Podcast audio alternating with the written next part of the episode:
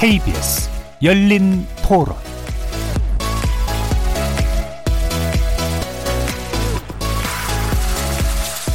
안녕하십니까. KBS 열린 토론 정준입니다.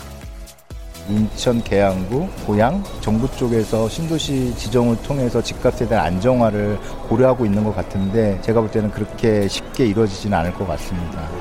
근데 뭐 서울에서 사는 사람으로서는 서울 바로 근교에 신도시가 생기면 좋죠. 수요와 공급의 문제인데 항상 국민은 부족하고 남는 아파트는 없고 아파트 값은 계속 올라가고 하니까 방법이 없지 않나 싶은 생각은 들거든요. 일산이나 파주 쪽에 운정 신도시 간지가 있는데 서울 인근에다가 지면은 당연히 집값은 그쪽에서는 영향이 있겠죠. 가급적이면 서울 근교에다 해야지 매력도 있고 교통도 좋고. 집값만 다들 다 또 생각을 하실 것 같아서 부천 쪽이 약간 낙후되어 있는 이미지가 있긴 있거든요. 그런 이미지도 벗어나고 기존의 신도시하고 달리 도시재생 이런 새로운 이슈들도 시도해보고 이러면서 새로운 어떤 주거 모델을 제시할 수 있는 그런 어떤 데가 되면 참 좋을 것 같아요. 자, 거리에서 만나본 시민들의 의견 잘 들어보셨습니까? 오늘 토론 주제는 논란의 3기 신도시 성공의 열쇠는입니다. 정부가 지난 7일 서울 집값을 잡겠다며 3기 신도시 마지막 부지를 발표했는데요. 서울과 꽤 가까운 고양시 창릉 그리고 부천시 대장이 결정됐습니다. 정부는 2026년까지 서울을 중심으로 동쪽에 두 곳, 서쪽에 세 곳, 총 다섯 곳에 30만 가구를 공급해서 서울 집값도 잡고 서울 인구도 분산시키겠다는 그런 구상인데요. 1, 2기 신도시 주민들의 반발이 또 일부 눈에 띕니다. 부족한 자족 기능과 열악한 교통망, 또 미분양 문제, 이런 기존 신도시가 가진 문제는 외면한 채 그것도 서울 길목에 3기 신도시를 새로 짓는 건 기존 신도시에 대한 사망 선고가 아니냐라는 게 반발하는 주민 측의 이야기인데요. 어제 인천계양에서는 열리려던 3기 신도시 관련 주민공청회도 반발로 무산됐던 것 같습니다. 3기 신도시 과연 쟁점은 무엇이고 해결책은 어떻게 찾아야 될까요? 다양한 시각을 가진 네 분의 전문가와 한번 뜨겁게 토론해 보겠습니다. KBS 열린 토론은 여러분과 함께 만듭니다. 청취자 여러분들도 토론에 참여하실 수 있는 방법 안내해 드리겠습니다. 문자로 참여하실 분은 9730번으로 의견 남겨주십시오. 단문은 50원, 장문은 100원의 정보 이용료가 붙습니다. 그리고 KBS 모바일 콩, 트위터 계정 KBS 오픈을 통해서도 무료로 참여하실 수 있습니다. 청취자 여러분이 KBS 열린 토론의 주인공입니다. 청취자 여러분의 날카로운 의견과 뜨거운 참여 부탁드리겠습니다. KBS 열린 토론 지금부터 출발하겠습니다. 살아 있습니다. 토론이 살아 있습니다. 살아있는 토론, KBS 열린 토론. 토론은 라디오가 진짜입니다. 진짜 토론, KBS 열린 토론.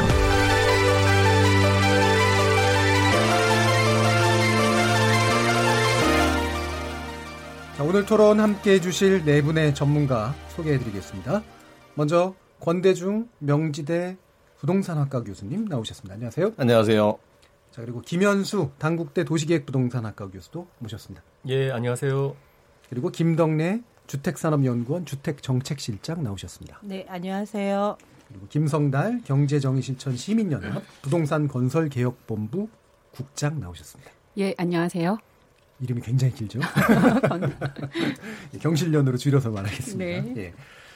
자, 이 시간은 영상으로도 함께 할 수 있습니다. 유튜브에 들어가셔서 KBS 일라디오를 검색하시면 지금 바로 저희들이 토론하는 모습 지켜보실 수 있습니다.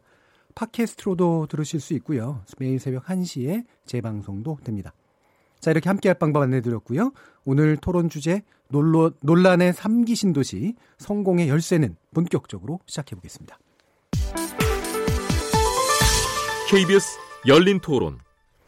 자, 지난 7일 정부가 고양시 창릉 그리고 부천시 대장에 신도시를 지으면서 약 11만 호 정도의 공급 계획을 이제 발표했습니다. 물량도 물량이고 아마도 예, 서울하고 굉장히 인접한 지역, 그린벨트를 해제하는 지역에 공급한다라는 이유로 여러 가지 아마 이야기들이 좀 나오고 있는데요. 어, 일단은 논의의 진행을 위해서 어, 네분 선생님들의 요 그, 발표에 대한 기본적인 평가를 아주 간단하게 먼저 좀 들어보도록 하겠습니다. 권대중 교수님. 네. 아, 이번에 3기 신도시 두 곳을 발표한 것은 뭐 정부가 좀 서둘렀던 이유 중에 하나가 이제 뭐 강남 지역의 집값이 보합세로 들어서고 음. 또 거래량이 늘어나기 때문에 막 서둘러 어, 그걸 봉합하려고 내놓은 것 같은데요. 예. 어, 이제 위치가 문제입니다. 아, 부천 대장동 같은 경우는 뭐 김포하고 가까이, 가까이 있지만 현재는 좀 교통이 불편한 지역입니다. 음. 개발해도 괜찮을 것 같고요. 어, 고향 창릉지구 같은 경우는 전부 다가 이제 개발 제한 구역입니다. 예. 어, 이 개발 제한을 해제해서 이제 그 개발을 해야 되는데 어, 서울 은평구하고 붙어 있습니다. 예. 어떻게 보면 서울이 더 넓어지는 그런 분위기죠. 그렇죠. 어, 예. 뒤로는 또 일기 신도시가 있고 그래서 아, 주민의 어떤 뭐 그 의견을 들어서 신도시를 만들 수는 없지만 음. 아마도 어, 위치 선정 때문에 좀 시끄러운 거 아닌가. 근데 위치는 상당히 좋습니다. 예. 어, 수부장제 입장에서 볼 때 얼마나 좋습니까? 그렇죠. 그런데 어, 면적도 뭐 245만 평 정도 되니까 813만 제곱미터입니다. 음. 어, 세대수도 많고 어, 좋은데 이걸 잘 마무리해서 어, 만약에 공급이 된다면은 어, 주택 시장에 좀 긍정적인 효과가 있지 않겠나. 예. 그거보단 대장동은 조금 떨어지는 것 같고요. 음. 네, 그렇습니다. 이번에 발표한 내용이 이거 말고도 이제 사당역 또는 뭐 어, 또는 창동역, 왕십역 이 지역에 이제 서울에 만 가구 또 수도권에 나머지 이제 그 5만 2천 가구 중에서 4만 2천 가구를 공급하는 것도 위치에 따라 다르지만은 아마 이참에 정부가 좀 로또가 아닌 아파트로 부장을 했으면 하는 게 제 바람인데 음. 위치는 상당히 좋은 지역에 다 할 것 같습니다. 예. 네. 알겠습니다. 자, 지금 이제 개발이 실제로 필요하다 해 보이는 지역과 그 다음에 위치상으로 이게 이제 그린벨트를 해제해 가면서 해야 되는지 아니면 이게 로또형이 될 것인지 네. 뭐 이런 식의 문제들이 지금 겹쳐 있다고 그렇죠. 보시는 거죠? 네. 예. 알겠습니다. 그러면 김현수 교수님 의견 들어보시죠. 예. 어, 주택 가격 안정을 위해서 역대 정부는 뭐 다양한 정책을 펴왔죠. 항상 그 수요를 억제하는 규제와 그와 함께 이제 공급 확대를 통해서 가격을 안정하겠다는 공급 확대 정책은 동전의 양면과 같다 이렇게 네. 생각합니다. 이번에도 작년까지 아주 강한 어, 규제를 펴다가 지금 3기 신도시 공급 확대를 펴온 것으로 이해가 되고요. 어, 우리가 1기 신도시는 30년 전인데 어, 서울에서 한 20km 떨어진 곳이었어요. 서울 시내에 이제 토지가 없으니까 그렇게 나간 것이었고 15년 전에 이기 신도시는 뭐 멀리까지 가서 한 40km까지 나갔죠. 그래서 이제 간선 교통망을 연결해서 통근을 하겠다 이렇게 멀리까지 나갔는데 그 이후로 다시 어 보금자리 주택, 행복 주택 해서 다시 도심으로 돌아옵니다. 왜냐하면 어 수요자들은 주로 도심에 많이 머물러 있기 때문에 그런 거죠.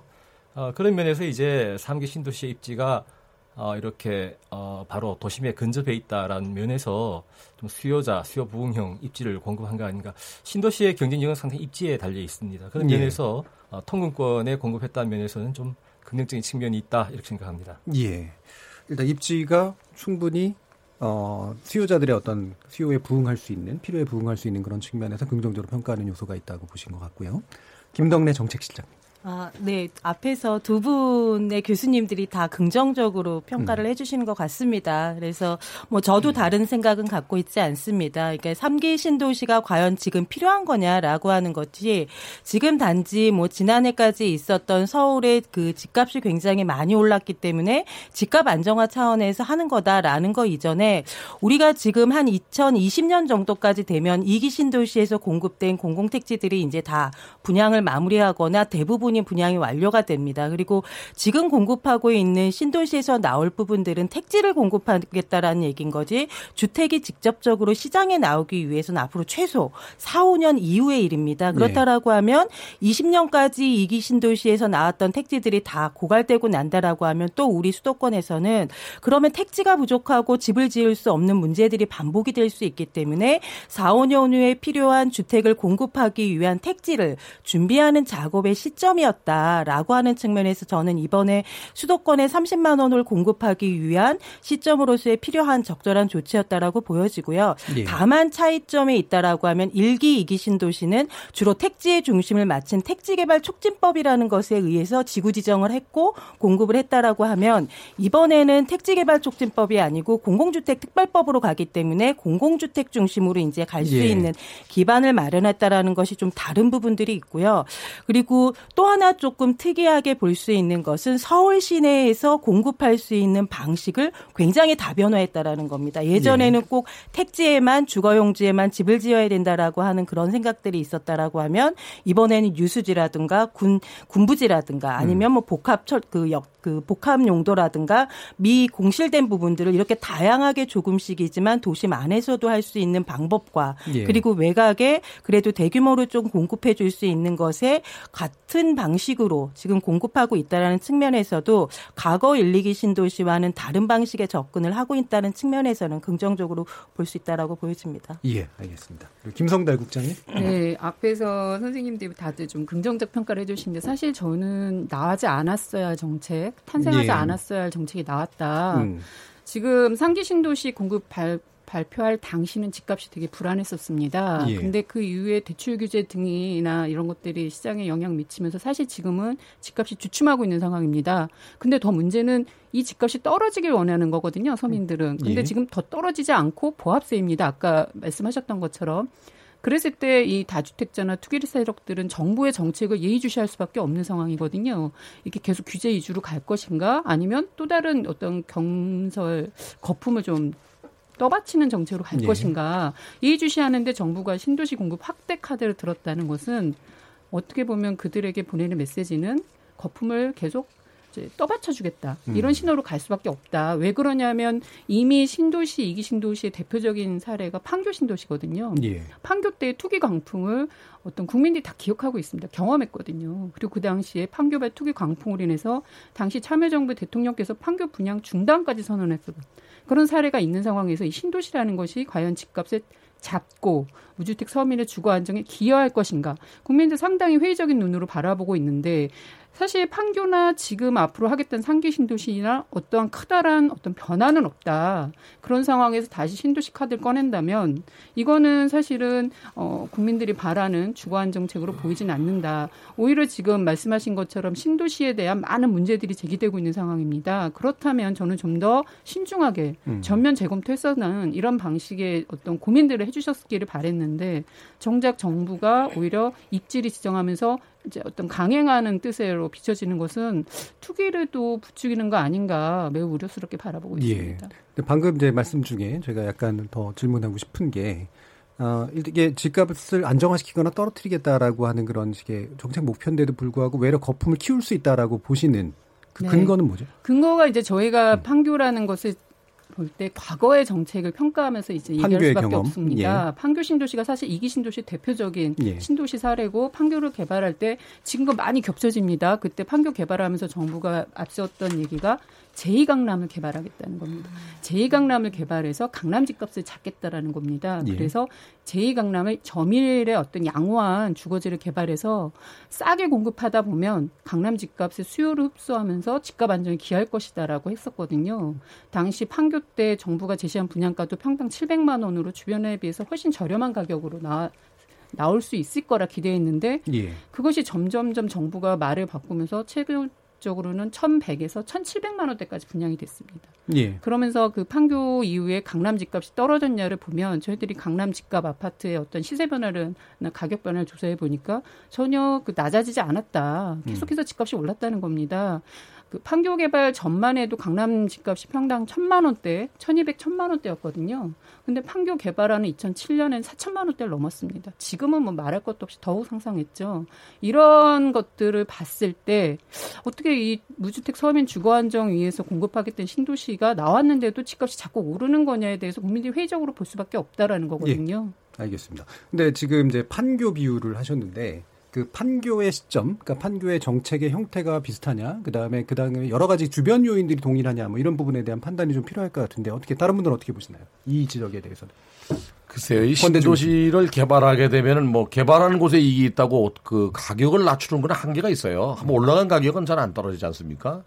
단지 이제 서민들의 주거 안정을 위해서 서민 주택 공급 차원이라고 생각해야지 가격을 떨고 위한 어, 수단으로 신도시를 만드는 것만은 바람직하지 않거든요. 예, 정책 목표가 좀 다른 이야기죠. 네. 그래서 일단 그 이번에 정부가 어, 이 집권 2가 이제 넘었는데요. 어, 그동안 그 반 이상을 규제 정책으로 가다가 규제와 공급을 동시에 갔다는 것만 해도 긍정적인 측면은 봐요, 시장에서는. 예. 단지 이제 규제가 계속되다 보니까 가격이 오른다는 원인은 두 가지거든요. 수- 수요보다 공급이 적은. 겁니다. 아니면 수- 공급은 제대로 됐는데도 가수요가 늘어나서 수요가 마- 많은 거거든요. 이 두 가지를 해결해야 되는데 한 1년 이상을 계속 그 규제만 해왔거든요. 그래서 가격이 더 올랐어요, 사실은.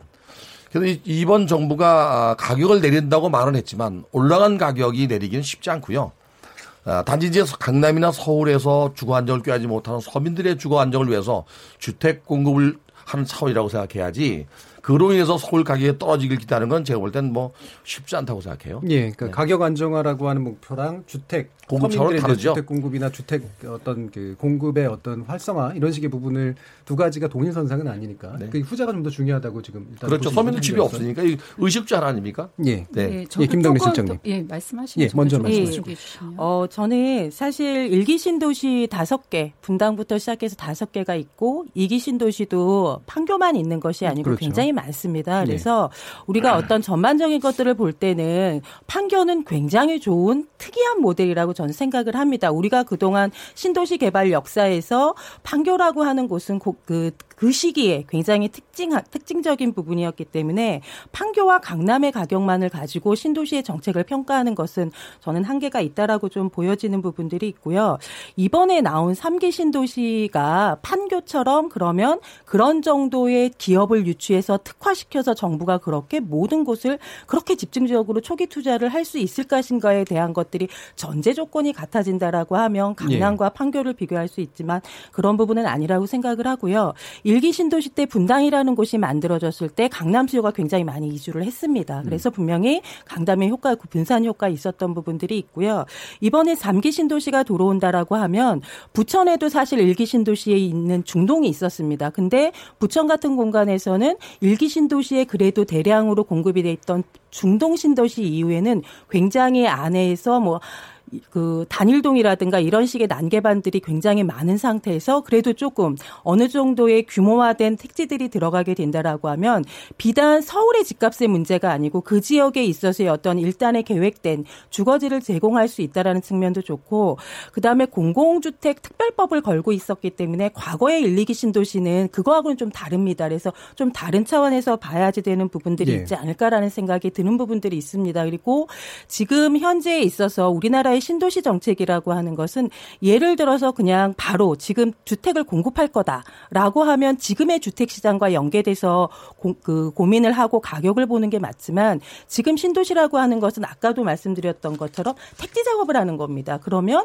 실질적으로 공급 물량으로서 시장의 가격에 영향을 줄 수 있는 것은 앞으로 적어도 아무리 빨라야 4, 5년 이후이기 때문에 그러면 우리의 시장이 4, 5년 이후에 어떻게 될 것이고 그 시장에 있어서의 가격들이 전반 전반적으로 어떻게 될 것인지에 대한 예측을 전제한 상태에서 가격과 예. 지금의 신도시의 계획들은 저는 비교하는 것이 좀 좋을 거라고 보여집니다. 그래서 예. 이러한 부분들에 있어서 조금 어, 단순하게 판교의 가격, 그다음에 강남의 집값, 그리고 지금 3기 신도시에 있어서의 효과성 이렇게 직접적인 비교는 조금 우리가 잘못된 또 경험치들을 갖게 되지 않을까 생각합니다. 예, 알겠습니다. 김 국장님 예, 다시. 예. 저도 이제 아까 두 분 말씀하신 부분 일분 동의하는 것이 분당과 판교는 매우 다릅니다. 분당 일기 신도시는 말씀하신 것처럼 집값 안정과 분산 효과에 많이 기여를 했고 주택난 해소에도 기여했습니다.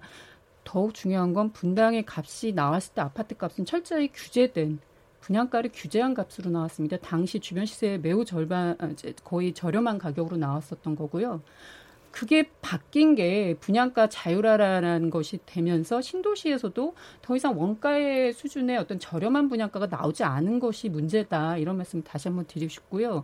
그럼에도 또 신도시가 또 주거 안정에 무주택 서민의 어떤 주거 공간을 제공할 수 있으려면 일단 가격이 저렴해야 되는 거는 너무너무 중요합니다. 그리고 그것이 싼 가격이나 저렴한 가격으로 나올 때 주변의 집값에 영향을 미친 경우도 있습니다. 아까 분당도 말씀하셨지만 그 최근에는 강남 서초 그 보금자리 주택 정책을 또 평가를 해야 될 것 같습니다. 예. 강남 서초 보금자리 주택이 이명박 정부 때 나왔던 어떤 이제 획기적인 주택 정책이라고 스스로 이제 평가하면서 나왔던 정책인데 사실 강남 서초 지역에 평당 900만 원대 아파트가 나왔습니다. 아까 예. 제가 판교도 1100에서 비싸게 1700까지 얘기를 드렸잖아요. 예. 그에 비해서 거의 반토막 수준의 아파트 값이 강남 서초라는 지역에서 나왔거든요. 그리고 강남 서초 나온 이후에 주변의 강남 재건축 아파트들이 거의 분양을 하지 않았습니다.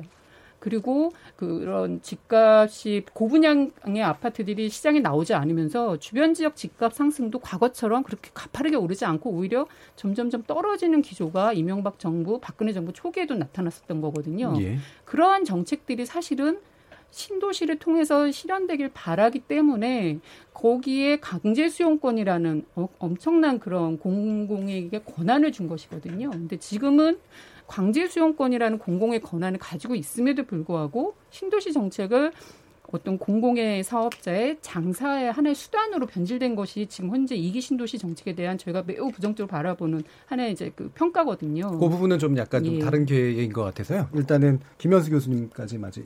예, 아, 처음부터 굉장히 뜨거운데요. 예. 그 신도시의 역할은 여러 가지가 있는 것 같습니다. 근데 출발은 대량 공급, 신속한 공급, 저렴한 공급을 통해서 가격을 안정시키자에서 시작을 한 거죠. 아, 가격 안정 효과가 있었는가? 실제로 이제 1기 신도시가 공급이 됐던 어, 89년부터 몇 년간, 그다음 2기 신도시가 한창 공급되는 시기는 실제로 가격이 안정됐죠. 그 이제 공급의 효과다 이렇게 평가를 할 수가 있고 사실 어, 서울과 같은 서울 대도시권과 같은 한 2천만, 2,500만 대도시권에서 신도시 공급을 통해서 가격을 안정시켰느냐 이거 평가가 사실은 쉽지가 않습니다. 여러 가지 다른 요인들이 많기 때문에요. 그래서 이제 가격 안정 효과 이외에 또 뭐가 있느냐 하면 이게 이제 어, 런던, 파리, 도쿄 보면 한 40km권에서 다 통근합니다. 아, 도쿄는 우리보다 인구가 한 천만 많아요. 한 3,500만 되는데 도쿄 전체 구 그렇죠. 도를 대도, 말씀하시는 대도시권이죠. 거죠? 우리로 치면 이제 수도권을 예. 보면 아 근데 우리보다 훨씬 더 분산되어 있습니다. 우리는 반경 한 15km 안에 천만이 지금 빼곡하게 모여 있거든요. 게다가 가용 토지가 절반도 되지 않습니다. 그래서 이 인구를 좀 분산시켜야 돼요. 그 예. 신도시의 역할은 이제 그런 면이 있기 때문에 다양한 역할이 있다. 그런 면에서 어, 인구를 좀 광역적으로 분산시키는 역할. 근데 이제 여러 가지 일자리라든가 광역교통이 적기에 공급되지 못한 점 때문에 이제 그런 여러 가지 논란이 있는 건 사실입니다. 예, 알겠습니다. 일단 1차로 좀 관련된 약간의 찬반 이야기들을 좀 들어봤고요. 자, 그러면 이제 좀 뒤에 얘기, 지금 당장 좀 문제가 되고 있는 1, 2기 신도시 주민들의 이제 반발에 관련된 얘기인데요. 사실 이 부분도 괴가 약간 다르긴 합니다. 그러니까 지금 논쟁이 됐던 부분들은 주택 공급의 어떤 안정성에 관련된 문제, 그다음에 서민주거 안정화에 관련된 문제, 가격도 안정화에 관련된 문제 여러 가지 것들이 겹쳐 있는데 지금 1, 2기 신도시 주민들은 일단 반발의 핵심 내용 우리 집값 떨어진다 쪽에 좀 가까운 측면들이 좀 있거든요. 자, 이거 어떻게 봐야 될까요? 우선 그 이기 신도시가 아직도 분양 중입니다. 예. 아, 뭐 가까이에는 검단 신도시라든지 검단이지. 네, 네. 의정부도 그렇고 화성도 그렇고 아직 그 분양 중인데 불구하고 그 앞에다가 이제 삼기 신도시를 만들어 놓으니까 음. 어떻게 보면 이제 그 고향 창릉지구 같은 경우는 어, 일산에 사는 일기 신도시 사람들의 앞마당에다가 진 꼴이 돼버렸어요. 이게 지금 계획이. 음.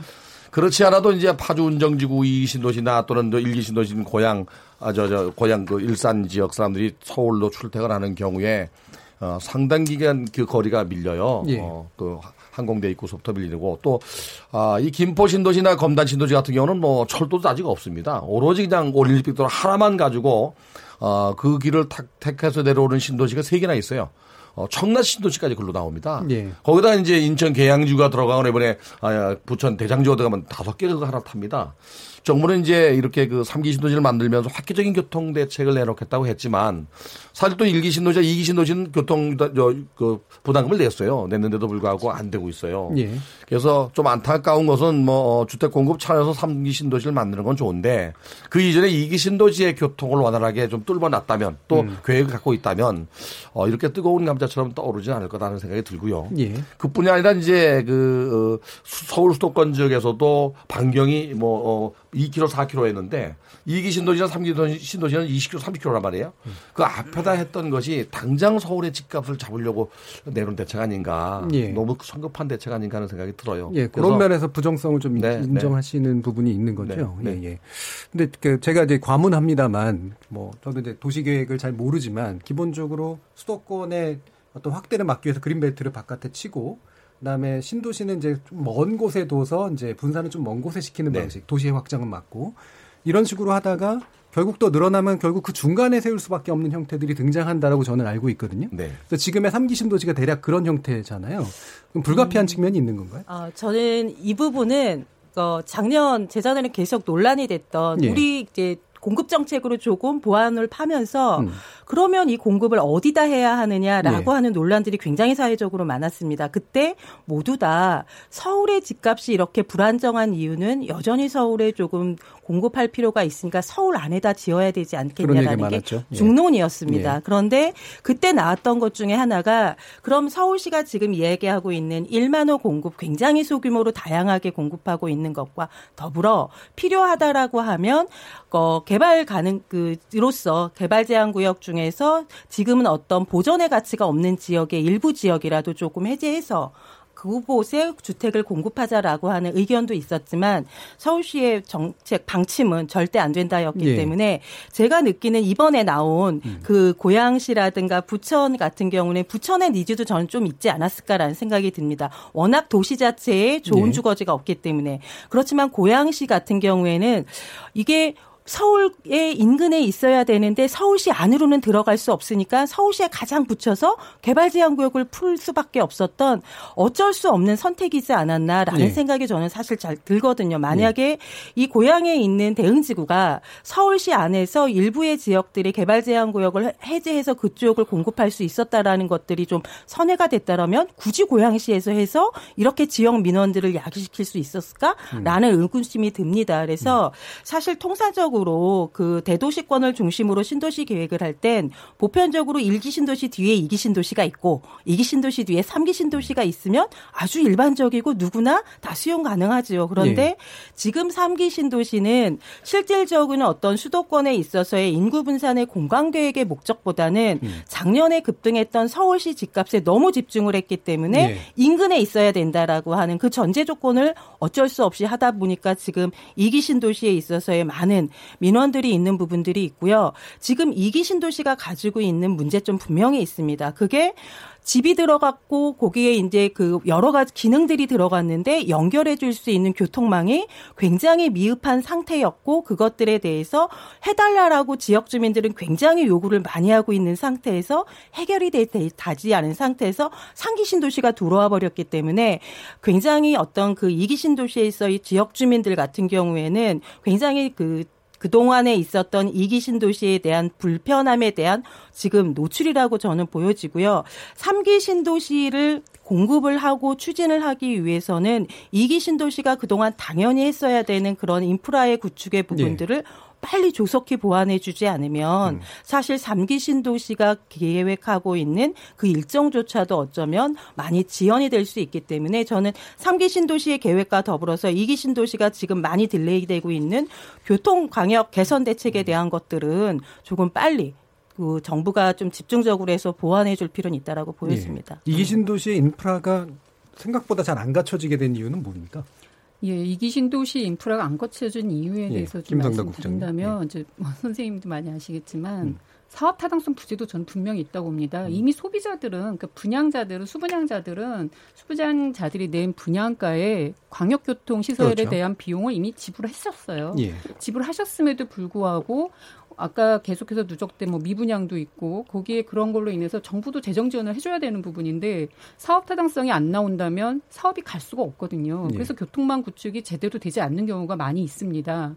그러면 이- 근데 이 원인을 다시 이분들에게 지금 전가하는 구조가 이 소비자들에게 갖는 분노에 있다고 봅니다. 사실 삼기 신도시에 대한 분노나 어떤 문제의식은 이기 신도시 입주민뿐 아니라 삼기 신도시를 통해서 어떤 수용당해야 되는 분들도 문제제기를 하고 계시고 또 무주택 서민 들은 싼 아파트 값을 기다리고 있었는데 지금 정부가 그렇게 줄 것이냐에 대한 문제의식이 지금 총체적으로 좀 드러난 상황인 거거든요. 그래서 저는 좀 다각적으로 상기 신도시에 대한 어떤 국민들에 대한 시선이나 이것들을 좀 같이 봤으면 봐야 된다 이런 생각이 있고요. 그다음에 예, 그 교통망 구축에 대해서는 저는 필요하다고 봅니다만 이게 좀 약간 신중할 필요가 있는 게 사업 타당성이 없는 신도시 사업을 지정을 한 것도 분명히 정부고 신도시의 사업성이 없기 때문에 또는 가격이 비싸기 때문에 미분양이 되는데 그러면 해서 광역교통망이 가고 싶어도 갈 수 없는 상황이 있습니다. 왜냐하면 갔다가 수요가 예상외로 닿지 않으면 그건 또 예산 낭비의 어떤 실책으로 얘기될 수밖에 없거든요. 그래서 사업 타당성이 존재하지 않아서 못 가는 경우가 있는데 이게 지금 서로가 엇박자 나면서 결과적으로 소비자에게 부담이 전가되는데 만일 그걸수록 정부가 해야 될 일은 철저한 사업 타당성에 근거한 광역교통 대책을 수립하고 사업 타당성에 근거한 신도시 대책이 나와야 되는 거거든요. 근데 예. 지금 제가 보기엔 그런 것들이 사실 다 제대로 검증됐느냐라는 부분에서는 좀 회의적이고 정부가 했는지 알 수가 없는 것도 분명히 있다. 삼, 삼기에 대해서도요. 상기도 그렇고 이기도 이미 이기도 그런 그렇고. 경우 예 지나쳐 왔다는 예. 거죠. 권 교수님, 그 네. 지금 그 이기가 어, 뭔가 이렇게 우선 뭔가 순서가 좀 잘못된 계획이었다라고 좀 보시나요? 그렇죠. 예. 통상 뭐 가장 바람직한 거는 이제 그 직주 근접이나 자족 도시를 만들기 위해서 신도시를 만든다면 이번 삼기 신도시는 자족 도시 면적이 좀 많거든요 퍼센트로. 그렇다면 산업 단지를 먼저 만들어 놓으면 도로나 철도를 만들거든요. 그리고 거기에 수용하는 것만큼 신도시를 만들면 가장 바람직합니다. 예. 산업단지를 먼저 만들어 놓으면 결국에 주변에 저 주택이 없기 때문에 서울 사람들이 그걸로 출퇴근을 할 거라. 그리고 그 주변 지역에 도시를 만들면 이전하는데 가장 좋은데 음. 일단 주택 공급 차원에서 주택을 먼저 공급하다 보니까 이런 문제가 발생하는 거예요. 예. 글로 이사 간 사람들은 거의 대부분 서울로 다시 주- 다 들어온단 말이죠. 예. 출퇴근 시간에. 근데 지금 이제 그 2기, 3기 신도시, 3기 신도시를 만들면서 1, 2기가 불만, 불만하고 있는 것은 바로, 어, 더 정체되게 앞에다 만들었기 때문에 문제이기 때문에 아, 3기 신도시의 그 교통망도 정부가 원활하게 발표했다고 하지만 그것도 사실 제가 볼 때 부족해요. 그래서 예. 더 부족한 거는 그것이 2기, 3기 연계성이 있어야 돼요. 이렇게 3, 1기하고. 예. 근데 그것만 달라 이렇게 이제 발표했기 때문에 문제고요. 음. 향후에 만약에 개발된다 하더라도 도로보다 택지를 먼저 개발하기 때문에 결국에는 어 초기에 들어가는 사람들은 어 굉장히 그 불편함을 느끼고 난 다음에 이제 고통을 어 감내하고 난 다음에 원활해지기 때문에 그것도 원활해지는 것도 아니에요 사실은 예, 그게 가장 큰 문제입니다 그리고 제가 또 한 가지 더 말씀드리고 싶은 거는 이제 어 우리 김덕래 실장 얘기하신 대로 어 대부분 이제 개발 제목을 지정했잖아요 과천도 그렇고 뭐 그 창릉 지역도 그렇고 예. 예, 싼 가격에 수용하면 싼 가격에 주택 공급이 돼야 됩니다. 근데 이게 이제 그렇게 되지 않고 역시 또 이제 공공택지로 개발하게 되면 또 공공기관이 또 이익을 편취하거든요. 어, 그러다 보니까 생각보다 또 저렴한 주택 공급이 안 되고 예. 어, 그리고 이제 또 로또에 하, 가능한 아파트 단지들도 있어요. 위치가 과천이라든지 뭐 이렇게 좋은 자리 같은 경우는 어, 오히려 정부가 처음부터 발표할 때 임대주택 공급 차원으로 돌아서 버리면 예. 좀더 낫지 않나. 음. 전반적인 그 계획 자체가 뭔가 좀 마- 마음에 안 맞아요. 저는. 아직은. 뭐 마음에 안 예. 들어요. 뭐 저는. 네. 혼란이 아마 출발된 예. 것은 김효수 교수님. 1기 바깥에 2기가 있고 2기 바깥에 3기가 있으면 이제 쉽죠. 그렇죠. 예, 네. 그냥 관성교통망도 연결하면 되는데 어, 40년 전에 GB를 둘렀어요. 그때 서울 인구가 그린벨트? 500만이었습니다. 예, 예, 그린벨트. 그린벨트를 둘렀는데 그때는 그린벨트가 서울이 끝이라고 생각을 했어요. 예. 더 이상 성장시키지 않겠다고 생각을 했는데 그 이후에 지금 40km까지 통근권이 늘어났죠. 2,500만이 됐고요. 그래서 이제 1기 신도시 건설하고 나서 2기를 할 때는 이게 계속 팽창할 줄 알았어요. 그래서 간선 시설 연결해서 외곽으로 나간다, 나가면 된다고 생각했는데 그 이후에 좀 경제 상황이 달라지고 하면서 이게 다시 들어오게 됐단 말이죠. 보금자리, GB로 다시 행복도시, 도심으로 이런 것들이 시장에 좀 혼란을 주지 않았나. 그러니까 아, 신도시를 건설하면서 사실은 프랑스나 영국은 대도시권 관리를 합니다. 어디까지 통근을 하고 미리 인프라 투자를 하고 그다음 이제 신도시를 공급하는데 우리는 사실은 짧은 시간 안에 이렇게 도시가 성장하고 경제가 성장하다 보니 가격 그 가격 안정을 위해서 주택을 빨리 공급해야 됐어요. 싸고 대량으로. 그 제일 효과적인 방법이 신도시입니다. 그러다 보니 이게 어디까지 도시가 팽창할 거냐를 예측하고 미리 인프라 선투자를 못한 거죠. 그래서 2기보다 3기가 더 가까이 들어오는 이런 문제가 생긴 거죠. 네. 그러면 2기는 왜 그렇게 바- 멀리 나갔느냐? 그때는 GB를 건드리지 않았어요. GB라는 거는 금과 옥조처럼 지켜야 하는 걸 생각을 했는데 GB의 목적이요. 자연환경을 보호하는 게 목적이 아닙니다. 성장 관리입니다. 도시가 팽창하지 못하도록 그린 거들이라 하거든요. 영국 사람들은 이렇게 꽉 쬐는 거죠. 근데 이미 우리나라 경제가 성장하고 서울 대도시가 성장하면서 그 바깥으로 퍼져나갔어요. 그러면 이 GB를 해제해야 하는가? 해제할 수 없죠. 그래서 이제 그 이후에는 GB 안에 주택을 공급하는 정책으로 선회하게 된 겁니다. 이런 것들이 어, 시기적으로 어, 30년에 걸쳐서 10km권에 했다가 40km권에 했다가 다시 안으로 돌아오니 이런 좀 혼란이 생긴 거 아닌가 하는 그런 생각이 듭니다. 예. 잠깐만요. 예. 이, 그, 뭐, 주비라고 얘기해 주신 것은 이제 결국 그린벨트니까, 이 그린벨트를 해제해서 이제 3도시, 3기 신도시를 만드는 과정에서 이제 생기는 불가피함도 있고, 그 다음에 사실은 불만도 당연히 생길 수밖에 없고 그런데, 결국은 어쨌든 성공은 시켜야 될 거 아니에요? 그러면 뭐 뭔가 기존에 2기 신도시부터도 뭔가 잘못됐다면 2기와 3기를 말 그대로 권 교수님 말씀처럼 연계시켜서라도 문제를 해결해야 될 텐데 이게 지금 2기 신도시 분들이 단순히 내 집 값 떨어진다뿐만 아닐 겁니다. 그렇죠? 그러니까 자기의 주거 환경에 관련된 문제나 약속에 관련된 문제도 있기 때문에 대체로 그러면 어떻게 문제를 풀어가야 될까? 네, 저희 신도시 탄생에 대해서 좀 다시 예. 한번 좀 말씀을 좀 해주셨기 때문에 좀 짚어봤으면 좋겠다 그 예. 말씀을 드리고 싶습니다. 신도시 탄생은 국보위 시절에 택조법이라는 걸 강- 개인의 땅을 강제 수용할 수 있는 막대한 권한을 막강한 권한을 공공에게 부여하면서까지 이 사업이 필요하다라는 국민적 합의에서 이 신도시라는 사업이 진행이 된 겁니다. 예, 국보위라는 게 군사정권 정부, 시절에 예, 그렇죠. 그때서나 예. 그때야 가능할 정도로 이게 막강한 권한이거든요.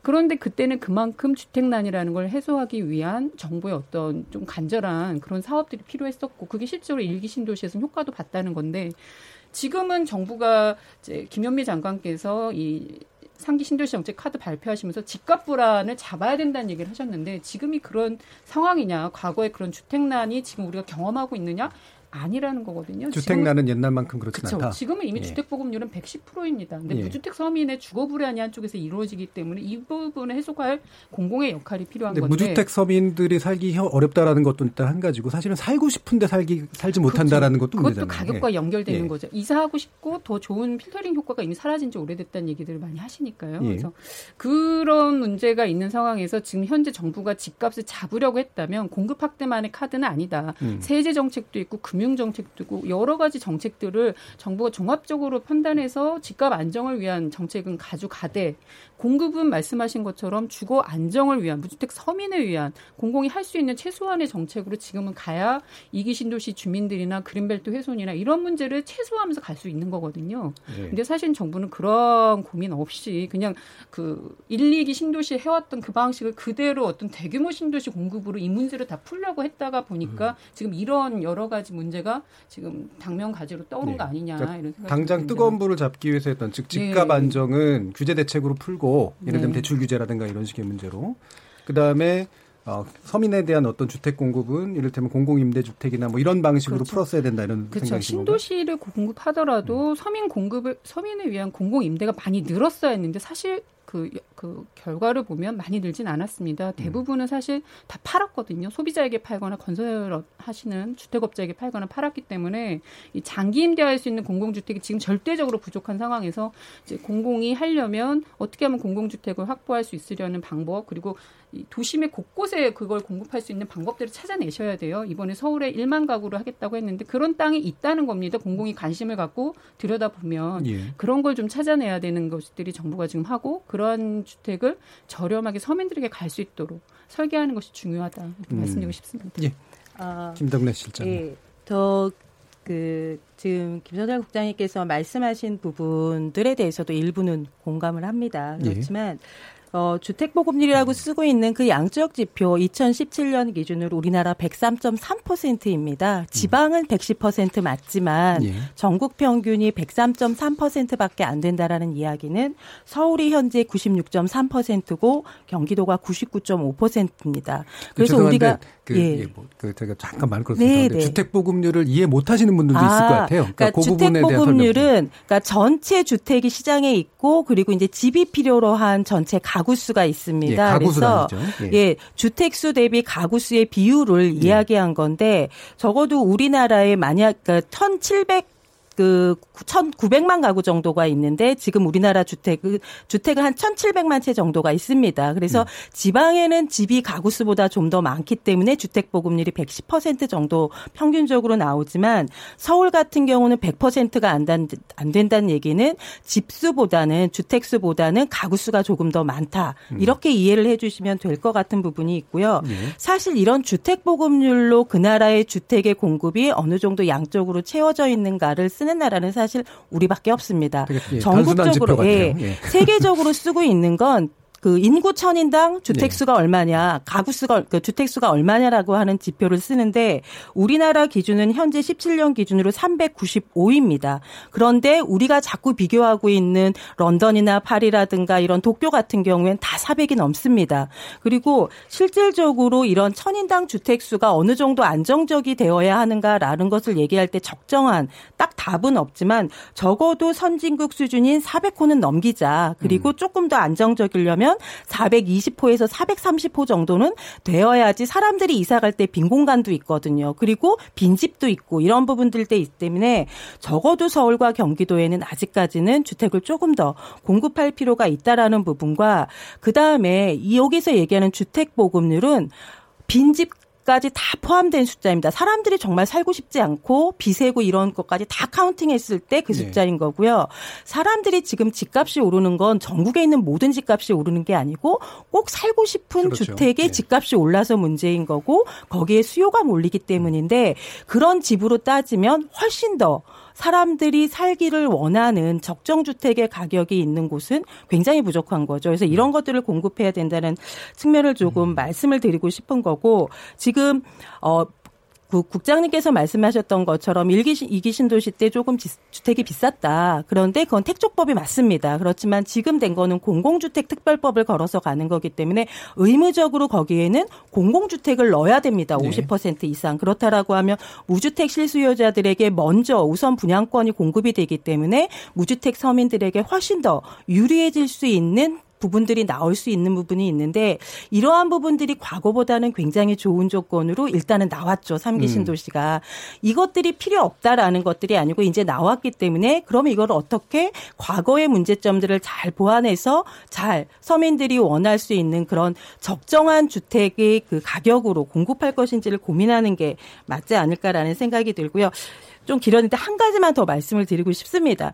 개발을 하는 데 있어서 사람들이 원하는 거는 저렴한 주택 가격, 싼 가격이잖아요. 음. 그러면서 거기에 있는 환경은 굉장히 좋은 고품질의 환경을 원합니다. 그리고 주택도 싼 집을 원하는 게 아니고 성능이나 품질이 좋은 주택을 원하는 거죠. 그리고 공공주택이라든가 무주택 서민들을 위한 주택도 저는 고품질이 되어야 된다라고 보여집니다. 그러면 실질적으로 저렴한 집값에 고품질의 주택을 공급하면서 거기에 깔려야 되는 그 인프라들 뭐 광역교통이든 뭐 지하철이든 아니면 편익시설이든 이런 것들의 비용까지 다 감당하고 사업 타당성이라는 것들을 확충해라라고 얘기하는 건 굉장히 저는 어렵다라고 보여지고요. 그런 측면에서 본다라고 하면 정부가 해야 될 역할들이 일단의 단지를 조성하기 위한 기본적인 공공의 인프라들은 정부가 재정 지원을 해야 되는 게 맞고 그러려면 예산을 줘야죠. 그래서 우리나라가 올해 슈퍼 예산이라고 해서 423조를 예산을 세웠는데 그 중에서 유일하게 정 그 부처 예산이 깎인 데가 국토교통부 밖에 없습니다. 그게 SOC 예산이 다 깎인 거거든요. 그렇다라고 하면 실질적으로 인프라 그리고 광역교통망 같은 것들을 먼저 선 투자하고 개발을 하고 주거지가 들어갈 수 있게끔 해줘야 된다라고 하면 선 출사할 수 있게끔 재정 지원을 충분히 해주고 예산을 확보해주고 그리고 난 이후에 주거지가 들어가게 된다면 이기 신도시 주민들이 갖는 그런 불편함은 없죠. 그런데 지금까지의 개발 순서가 우리가 그러지 예. 않았기 때문에 오는 한계가 아니었나라는 어, 생각을 예, 합니다. 알겠습니다. 좋은 지적 해주셨는데요. 예, 잠깐만요. 권대중 예. 교수님 먼저 좀 아, 예. 요구하셨어요. 예. 예. 제가 부연해서 좀 더 설명드리면 이제 이거 그 이번에도 공급하는 신도시는 어, 지난해 12월 11일 날 주택 공급에 관한 규칙이 개정됐습니다. 그래서 전부 다 분양가 상한제 적용이 되고요. 50% 이상은 또 이제 공공임대로 가야 됩니다. 음. 어, 지금 현재 그 민간 택지단 분양가 상한제가 지난 2015년도부터 해제되는 바람에 강남 지역에 집값이 오르기 시작했거든요. 음. 어, 아마도 이번 정부는 뭐 규제로 계속 가겠지만 이전까지 그 1년 반 정도 이 문재인 정부가 규제로만 계속 해왔기 때문에 가격이 또 올랐거든요. 예. 근데 이 규제로 부동산 시장을 안정화시키면 규제가 완화되면 가격은 또 오릅니다. 그래서 공급은 분명히 해야 됩니다. 근데 공급을 하는데 어떻게 하느냐 그 방법론 문제, 네. 위치가 이제 입지가 문제인데요. 그래서 일단 정부가 이렇게 이제 3기 신호를 발표했다면 이걸 어떻게 끌고 갈 수 있는가 하는 걸 고민해야 될 것 같아요. 저렴한 네. 주택을 공급하고 임대주택을 늘리고 2기, 3기, 1기가 연계성으로 교통망이 구축될 수 있도록 이렇게 포괄적으로 좀 한 발 물러나서 봐야 되는데 예. 그 안에만 들여다 보니까 이런 문제가 발생하는 음, 거거든요. 결국 제대로 된 인프라 빨리 제대로 확충하고 네. 그다음에 공공임대주택 같은 경우도 많이 늘리고 네. 그래서 여러 가지 복합적인 효과가 확실히 나타나도록 네. 2기, 3기 마지막 한 가지라면 이제 자족도시 역 자족도시까지 예, 네. 알겠습니다. 예, 김현수 교수님. 신도시 건설에 공공재정이 좀 더 투여돼야 됩니다. 음. 우리는 이번에 아, 고향 창녕지구의 사업 시행자 부담으로 광역교통 개선 부담금을 물겠도록 한 거거든요. 그러니까 1기, 2기 할 때는 많지는 않지만 공공재정이 들어갔어요. 시도 어, 재정도 들어가고요. 어, 그래서 과연 이제 여기서 어, 서울까지 연결하는 간선 도로를 아, 원인자 부담 원칙으로 공급하는 건 사실은 맞지가 않죠. 왜냐하면 그 신도시 살지 않는 사람들도 다 이용을 하니까요. 그런 면에서 사실은 조금 더 공공재정이 음. 늘어나야 한다고 생각을 하고. 죄송합니다. 잠깐만요. 사업 시행자라는 건 실제로 사업을 시행하는 건설사 플러스 그걸 살 수 사게 될 사람들. 공공 예. 공공의 사업 시행자를 말합니다. 예. 예. 아, 공공의 사업 시행자가 그뭐다 부담하게 되면 결국에 이제 분양가의 전가가 되기 때문에 예. 분양가 올라가는 문제가 생기죠. 한 말씀 더 드리면 이번에 이제 공급하는 30만 호는 사실은 아, 작년까지 9.13 대책까지 했던 여러 가지 수요 억제 대책과 함께 아까 동전의 양면이라고 말씀을 드렸는데요.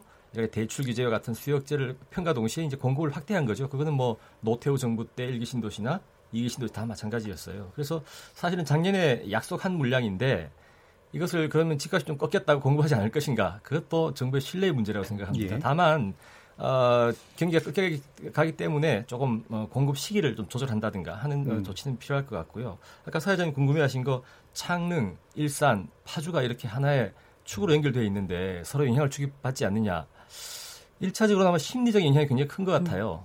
저기 옆에 신규 주택이 대량으로 공급되면 기존 주택의 가격은 떨어질 수밖에 없겠죠. 이제 심리적인 영향이 큰 것 같고요. 다만 이런 것도 있습니다. 15년 전에 판교가 공급된다고 하니 분당 가격도 따라 뛴 적이 있습니다. 예. 오히려 인근에 새로운 인프라 아, 상권이 생기고 하면서 이제 그런 효과도 있을 수 있다는 생각인데 어, 지금 고향 어, 일산 파주 이렇게 뚝뚝 떨어져 있는 것보다 아, 이렇게 아, 더 이제 신규로 공급되는 상권이라든가 학군이라든가 공급됨으로써 또 그리고 정부가 이제 이번에는 아마 대도시권 광역교통위원회라는 걸 만들어서 주택 공급과 함께 광역 인프라 공급 관리에 아마 좀 이렇게 신경을 더 많이 쓰는 것 같습니다. 예. 이런 것들이 함께 공급이 된다면 아마 그 지역의 생활권이 좀 확장 확충되고 시가지가 넓어지면서 그런 좀 긍정적인 효과도 일부 기대할 수 있지 않을까 하는 생각도 합니다. 예, 일부 토론은 좀 맞춰야 될 때긴 한데요. 우리 예. 김 국장님 짧게 예, 짧게만. 짧게만. 예. 그, 이제, 아까 분양가 상한제가 적용된다고 하셔가지고 조금 더 저렴하게 나올 것으로 기대된다고 네. 하셨는데 사실 저희가 얼마 전에 위례 신도시 분양가 상한제 아파트를 저희가 조금 검증을 해서 발표를 음. 한바 있습니다. 그 서민 아파트이고 정부가 원가 공개를 최근에 확대하면서 거품도 좀 제거되리라 기대했는데 공개한 걸 보니 건축비가 평당 천만 원이었습니다. 천만 원 수준의 값이 되면서 그 분양가가 천팔백에서 이천만 원까지 책정이 됐거든요. 이건 원가하고는 전혀 상관없는 원가보다 훨씬 비싼 아파트 값이 지금 분양가 상한제가 적용됨에도 불구하고 나오고 있는 상황입니다. 그래서 이러한 거에 대한 어떤 제도적 손질, 정부가 좀 더 검증을 강화한다든가 정부가 정한 어떤 그 건축비의 잣대가 있거든요. 그걸 좀 낮춰주는 것들도 지금 필요한데 그런 예. 것들이 안 되고 있는 상황이라서 상한제 효과도 사실은 좀 미비하다 음. 이렇게 보여집니다. 예, 알겠습니다. 자, 그럼 일- 여기까지 일부 토론을 좀 해볼 텐데요. 이어지는 후반부에서는 좀 더 이제 신도시 성공의 복합적인 여러 가지 요인들에 관련한 좀 더 추가적인 이야기들도 한번 나눠보도록 하겠습니다. 여러분께서는 KBS 연론 토론과 함께하고 계십니다.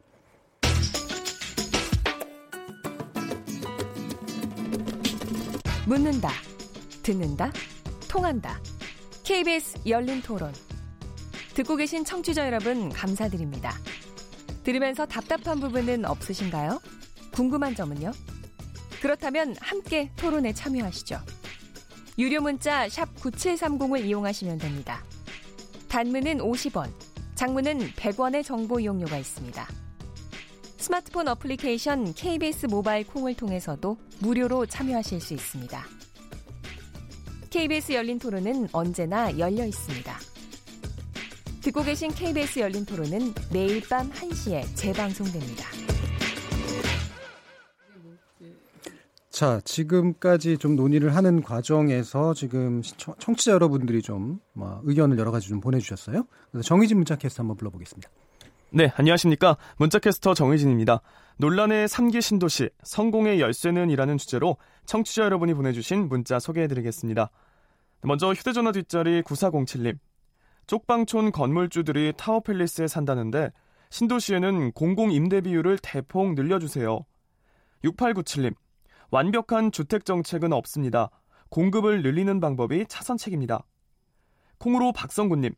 서울 집값이 3차 신도시 개발한다고 잡히나요? 천만에요. 돈 많은 사람들만 더 배불리게 됩니다. 콩 아이디 K74로 시작하는 분. 신도시는 그들만의 리그입니다. 인프라도 문화시설도 변변한 산업체도 없는 지방에서 보면 남의 나라 얘기 같아요. 심한 소외감 느낍니다 해주셨고요. 콩으로 김양민님. 집값이 오르는 것은 집이 없는 것이 아니라 투자처가 없어서라고 생각합니다. 여윳돈들이 산업활동에 투자되지 않고 부동산 불패로 이어지는 것이 문제 아닐까요? 산업활동에 투자되어 부동산보다 수익을 낼 수 있는 경제구조를 만들어야 합니다. 콩으로 수민파파님, 고위관료 및 정치인들이 다주택자들인데 집값 안정이 되겠습니까? 많이 가지고 싶은 사람은 많이 가지되 두 가구 이상 보유자는 강한 보유세를 물려야 됩니다. 라는 의견 주셨습니다. 네, KBS 열린 토론. 지금까지 문자캐스터 정의진이었습니다. Yeah, yeah. 어, yo. 무엇이든 묻고 진심으로 듣고 마음으로 통하는 여기가 열린 토론 라디오가 진짜 진짜 토론 KBS 열린 토론 자, KBS 열린 토론 논란의 3기 신도시 성공 열쇠는 이라는 주제로 함께하고 계십니다. 권대중 명지대 교수, 김현수 단국대 교수, 김덕래 주택산업연구원 실장, 김성달 경실련 국장 네 분의 전문가와 함께 토론 이어갑니다. 어, 바로 이제 이어서 이제 진행을 할 텐데요. 어, 물론 약간의 이제 견해 차이는 있긴 있습니다만, 뭐, 이제 제가 볼 때는 사실 부동산 정책이라고 하는 게 워낙 상충하는 이해가 충돌하는 주제라, 누구는 싼 값에 집값 받고 싶고, 누구는 자기 값 땅이 떨어지는 게 싫고, 또 누구는 어, 어떤 이제 뭐 자족 기능이나 이런 것들을 통해 가지고 직장과 가까운 데를 얻고 싶고, 이런 식의 것들이 복잡하게 얽히기 때문에, 결국은 정책의 우선순위를 정하는 게 제일 중요할 것 같은데요. 아까 여러분들이 얘기해 주셨던 것 가운데 어쨌든 신도시가 성공을 하려면 기본적으로 그것이 자족 기능을 갖추고 뭔가 주변에서 이제 살만한 도시로서의 어떤 기능들이 이제 필요하다라는 이야기를 함께 해주셨습니다. 그러면 지금 3기 신도시는 자족 기능에 관련된 이야기들이 좀 더 나오고 있는 것 같긴 한데요. 이게 실제로 실현 가능한지, 그럼 2기는 또 어떻게 해야 되는지 이 부분에 대한 얘기를 좀 나눠보도록 할게요. 김현수 교수님 얘기부터 먼저 들어보죠. 예. 어, 우리가 일기이기 때는 사실은 주거단지를 크게 만들어 놓고 이쁘게 설계를 하면 사람들이 음. 모였어요. 대규모 대단위 단지에 입주한 것 자체가 하나의 프리미엄이었으니까.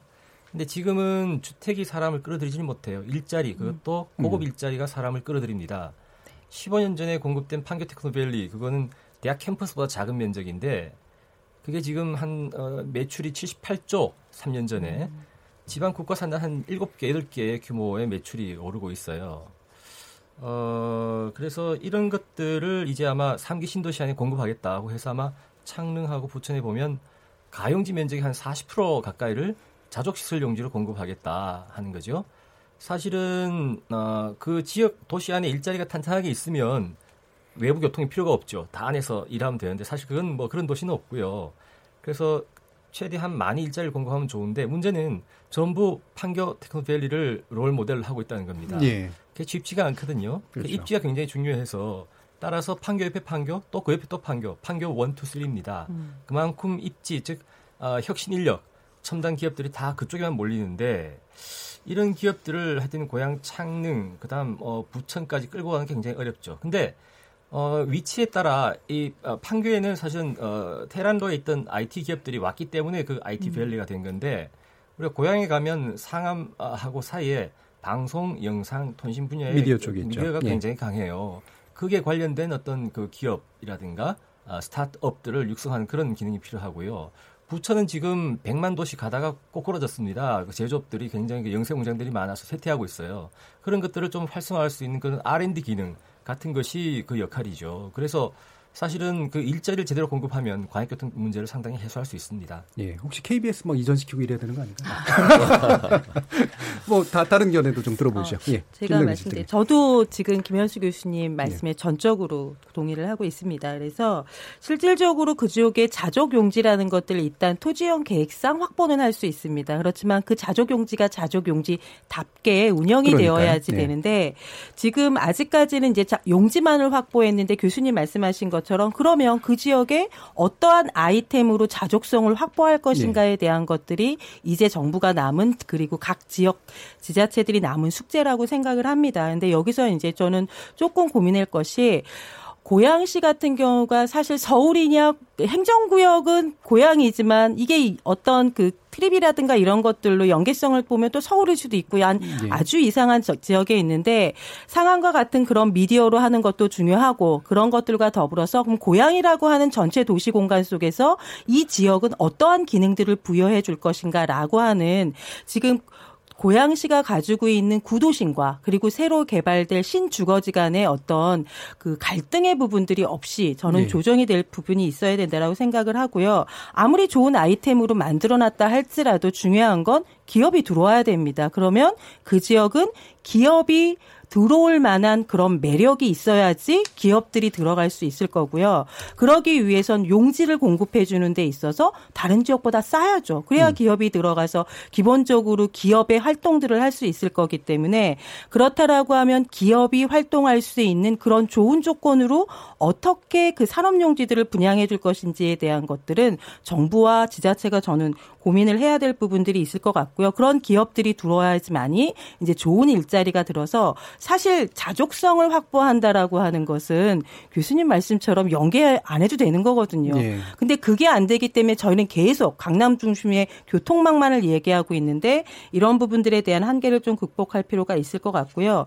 이기 신도시에 있어서 가장 멀리 이제 조금 있고 있는 게 동탄 아마일 텐데 동탄에는 기업들이 많이 들어가 있습니다. 뭐 삼성도 있고 삼성 이런 예, 있죠. 그래서 동탄의 이기에 있는 주민들 중에 지역 주민들이 주민이 한 번 그러시더라고요. 한 60%는 삼기 신도시가 나온 거에 관심이 없대요. 그냥 네. 다 삼성전자 다니고 거기 안에서 생활을 하기 때문에 문제는 나머지 40% 정도가 서울에 직장을 두고 출퇴근을 해야 되는 사람들이 그럼 내가 계속 동탄에 살 것이냐 상기 신도시가 만들어지면 이전을 해야 될 거냐 이런 고민들이 있기 때문에 결국은 그 이기 신도시에도 충분하게 좋은 양질의 일자리가 들어 만들어질 수 있게끔 기업들이 계속 활성화가 되고 지역 주민들이 살 수 있는 것들을 만들어 줄 수 있는 것들이 같이 병행이 될 수 있을 있어야 된다라는 생각이 좀 듭니다. 예, 알겠습니다.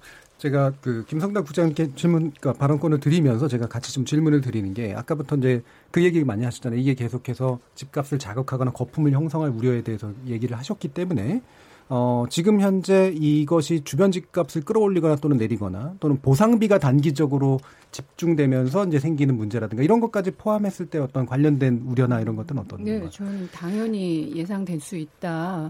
지금 상기 신도시 수용당하시는 분들은 당장 이제 보상가가 낮기 때문에 문제 제기가 분명히 있으시거든요. 예. 그거는 그분들의 강한 민원도 있고 사실 또 적절한 보상이 이루어져야 합니다. 근데 대규모로 보상이 하면 현금이 나가게 되면서 시장에 당연히 풍부한 유동성이 갖춰지면서 또 다른 투기 자금으로 활용될 여지는 분명히 존재한다. 예. 이런 생각이 들고요. 그리고 시장에 새로운 집이 싸게 나오면 싸게 나올수록 기존 집값을 끌어내리는 효과는 있는데 또 가진 것보다 더 비싸게 책정되거나 주변 시세를 반영한 값이 나오면 오히려 아까 말씀하신 판교로 인한 분당이 올라간 것처럼 또 주변 지역이 올라갈 수 있는 여지가 분명히 지금도 예. 예측이 가능하다 그 말씀 드리고 싶습니다. 그리고 음. 제가 그러니까 자족 기능 관련해서 저는 자족 기능에 대해서는 중요한 지적이다. 그리고 자족 기능이라는 게 꼭 대규모 어떤 기업들을 중심으로 가야 되는 건가 라는 부분엔 조금 더 검토가 필요하다. 음. 사실은 정말로 영세 상인이나 중소기업을 위한 그런 공간들이 필요할 수도 있는 거거든요. 근데 그분들은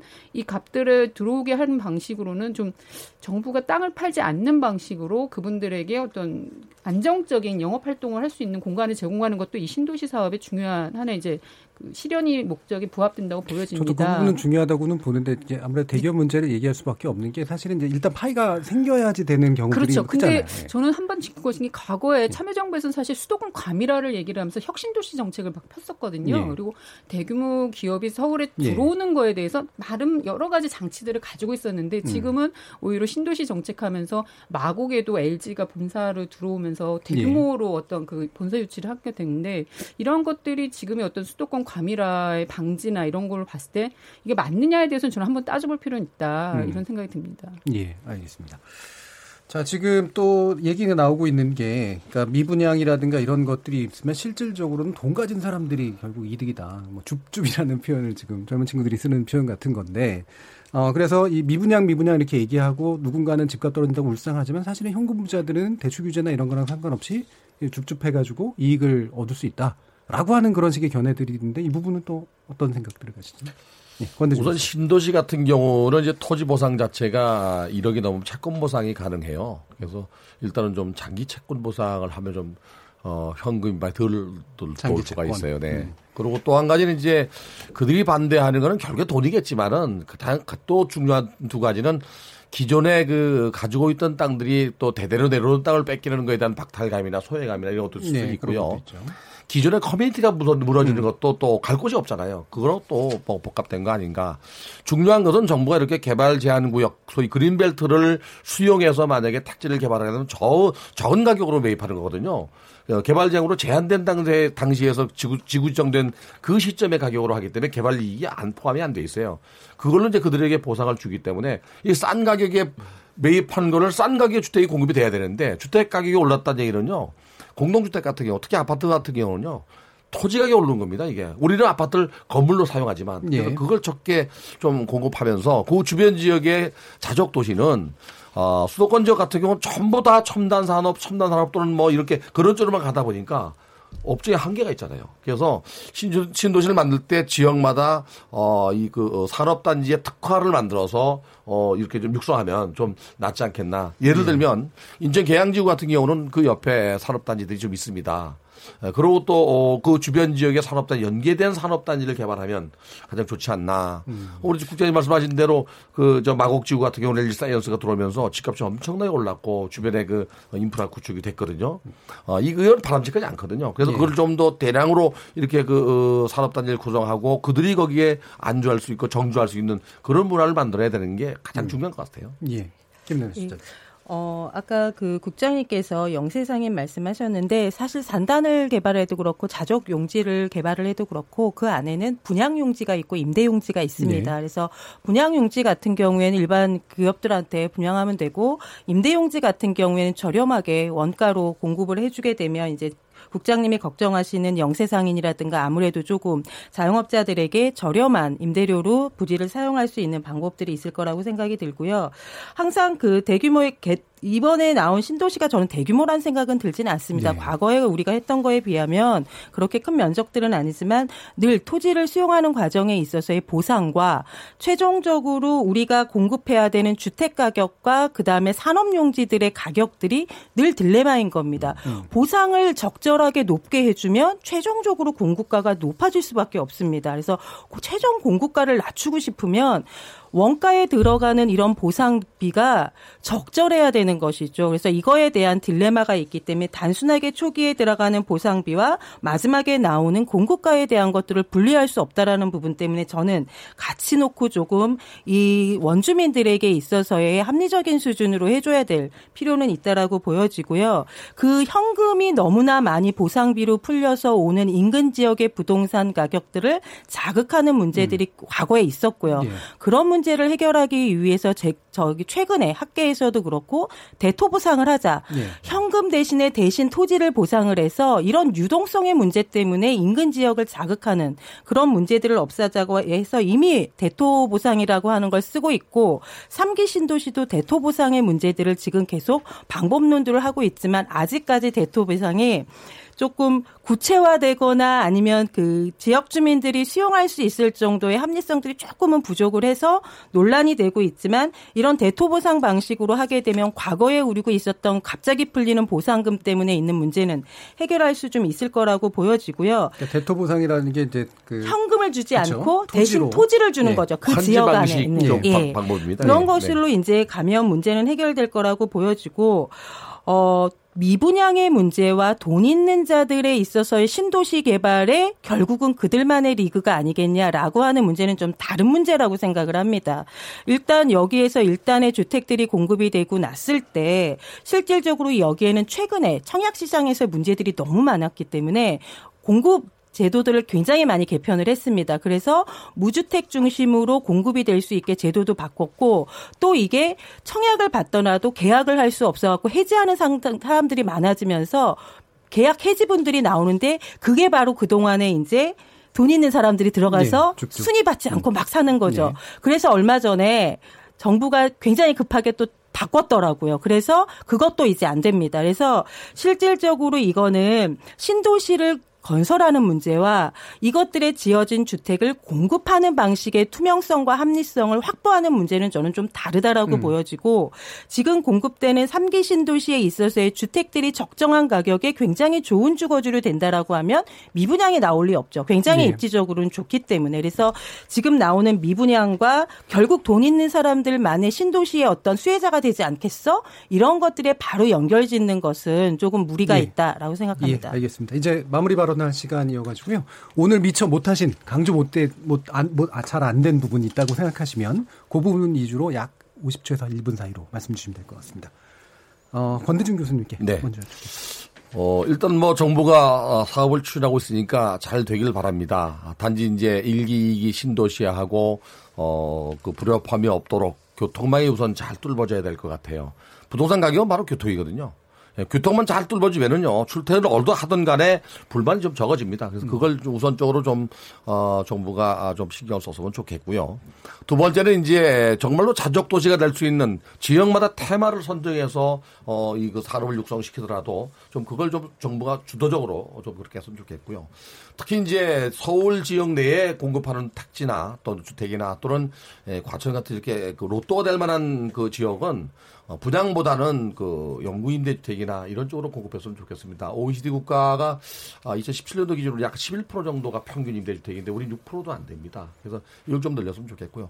어, 마지막으로 이제 그 토지 수용을 당하는 어, 시민들이나 또는 그 주민들이나 주변 지역에 있는 분들도 상생할 수 있는 생각을 가지고 한번 물러나서 어, 어, 정부의 정책에 대해서 반대할 게 아니라 서민 주거 안정을 위해서 좀 이렇게 그 방향을 잡았으면 좋겠다는 생각이 듭니다. 예, 알겠습니다. 김설당, 김성달 국장님. 예, 저, 저는 뭐 당연히 신도시 개발에 대해서 지금이라도 전면 재검토했으면 좋겠다는 생각이 들고요. 음. 또 하나는 지금 정부가 최대 최소한 신도시 개발을 하겠다라면 그 강제 수용한 땅을 공공사업자라고 해서 그걸 다시 민간한테 되파는 방식의 이런 장사 논리가 개입하지 못하도록 제도적 장치가 좀 필요하다 말씀드리고 싶습니다. 그리고 이제 말대로 당연히 장기 임대로 가야 되는 게 맞죠. 최근에 임대라는 것이 10년 후 분양 전환되는 임대가 상당수 있기 때문에 예, 그게 예. 최근 논란이 되고 있는 거거든요. 그래서 장기 임대로 가는 것도 매우 중요하고 아까 앞서서 대투 방식을 하나의 대안으로 얘기하셨는데 대투 방식은 되게 신중해야 된다라는 말씀 좀 음. 드리고 싶습니다. 왜냐하면 토지를 받는 순간 거기서 발생한 시세 차익을 개인에게 또 주겠다라는 그런 우려가 있기 때문에 이것이 하나의 현금 보상의 대안으로 가기에는 조금 더 예. 어, 검토가 필요하다 말씀드리고 싶습니다. 알겠습니다. 김현수 교수님. 예. 4천불 시대에 만들었던 일기 신도시나 만불, 만오천불 시대에 만들었던 이기 신도시하고는 다른, 달라야 합니다. 음. 시장 여건도 많이 바뀌었고요. 그래서 오늘 얘기가 많이 나온 것이 이제 광역교통 문제, 일자리 자격증 문제, 그다음 주택 가격 문제인데 이 세 가지가 사실 다 결부돼 있죠. 사실 선진국들은 신도시를 공급할 때 이걸 하나의 정책 세트로 보고 대도시권 관리를 합니다. 근데 우린 그거 없이 교통은 또 대광법에 의해서 주택은 공주법에 의해서 하다 보니 이런 시행착오를 거듭하고 있는데 그래도 이번에는 대도시권 광역교통위원회가 생겨서 이런 문제를 좀 체계적으로 다루고 있긴 합니다만 어, 제가 제가 제안 드리고 싶은 것은 이 대도시권 광역교통위원회가 아니고 대도시권 관리위원회가 돼서 주택 공급과 교통 정책과 어, 일자리 어, 고용 문제가 한꺼번에 다뤄질 수 있는 그런 신도시 정책이 되었으면 합니다. 예, 김동래 실장님. 네, 저도 김현수 교수님 말씀하신 거에 그러니까 전체적으로 굉장히 많이 공감을 하고 있고요. 지금까지 우리는 집을 짓는 문제에 그리고 집값을 관리하는 거에 굉장히 주택 정책이 집중을 해 왔고 그리고 주택 정책과 도시 정책과 그다음에 수도권 정책이 정말 개별적으로 갔다라고 하면 이제는 그게 다루 갈 수는 없다라고 보여집니다. 전체 수도권 안에서의 어떤 집을 짓는 문제 그리고 일자리를 제공하는 문제 그다음에 산업 단지를 만드는 문제들이 좀 복합적으로 나와야 될 필요가 있을 것 같고요. 또 하나 좀 많이 바뀌어야 되는 것은 우리가 지금까지는 일단 정부 주도식의 많은 계획들이 가능했지만 이제는 어렵습니다. 그러면 지금도 많은 민원이 있는 것처럼 초기의 시간이 걸리더라도 굉장히 초기에 갈등 비용을 지불하더라도 갈등을 굉장히 예. 최소화해서 갈 수 있는 대안들을 조금 지자체하고 공조해서 만들어갈 필요가 있다고 보여집니다. 예, 알겠습니다. KBS 열린 토론 오늘은 논란의 삼기 신도시 성공의 열쇠는 이라는 주제로 토론해 봤는데요. 어, 제가 문자 보니까 오늘 방송은 전국 방송용이 아니라 수도권 방송용이다라는 비판도 있었어요. 아마 따갑게 좀 받아들일 필요도 있는 것 같습니다. 오늘 함께 해주신 네 분의 전문가 선생님 진심으로 감사드립니다. 수고하셨습니다. 네, 감사합니다. 예, 참여해주신 시민 논객 청취자 여러분 모두 감사드리고요. 저는 내일 저녁 7시 20분에 다시 찾아뵙겠습니다. 지금까지 KBS 열린 토론 정준희였습니다.